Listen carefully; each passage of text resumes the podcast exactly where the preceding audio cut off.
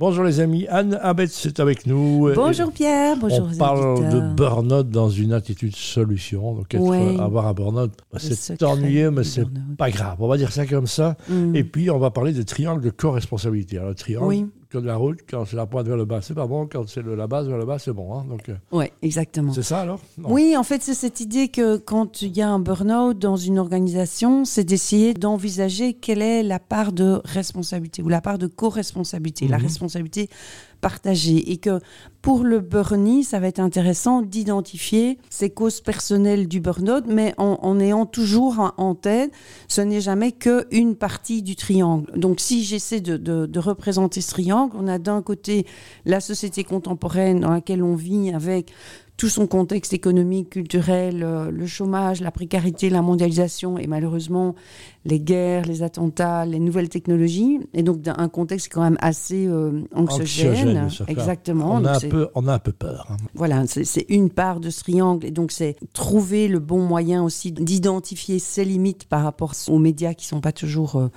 malheureusement positifs. Ensuite, il y a les prédispositions individuelles. Donc, quand c'est au burn de réfléchir à qu'est-ce qui l'a amené en burn-out, mmh. ben, c'est vraiment d'aborder de, ses relations de travail, ses histoires personnelles, éventuellement des événements qui ont mené ça. Et puis derrière, et on en a déjà parlé ensemble, c'est notamment les croyances, par exemple. Hein. donc euh, d'avoir la capacité de questionner euh, est-ce que je joue dans le soi fort, ma capacité à réguler mes émotions, etc. Et puis, il y a l'autre angle du triangle, l'autre côté du triangle, qui sera le côté employeur.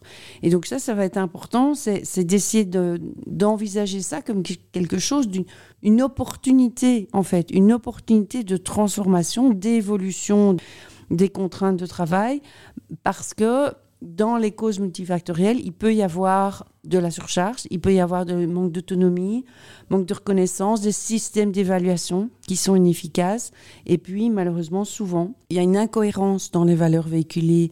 Il y a parfois un effondrement dans le collectif, il y a du management coercitif, il y a toute une série d'éléments sur lesquels, en fait, quand on, on prend conscience de ce fameux triangle de co-responsabilité, c'est quels sont les éléments sur lesquels je vais pouvoir m'appuyer pour faire évoluer le schmilblick, moi en tant que burnier à un titre individuel ou moi en tant que manager et qui essaie de d'identifier ce qui a pu mener mon collaborateur en burn-out au niveau professionnel. Voilà, c'est magnifique comme quoi, même euh, ben, comme spectateur, on peut être utile en fait. Ah oui, tout à fait. C'est d'essayer de, exactement, c'est de voir vraiment les causes et d'accepter que c'est multifactoriel et c'est d'office euh, toujours un ensemble d'éléments qui, qui mènent et un dernier petit élément, une petite goutte qui va qui va amener euh, en arrêt. Ah bah très bien, soyez proactifs les amis aussi, c'est important. Hein, observez les autres.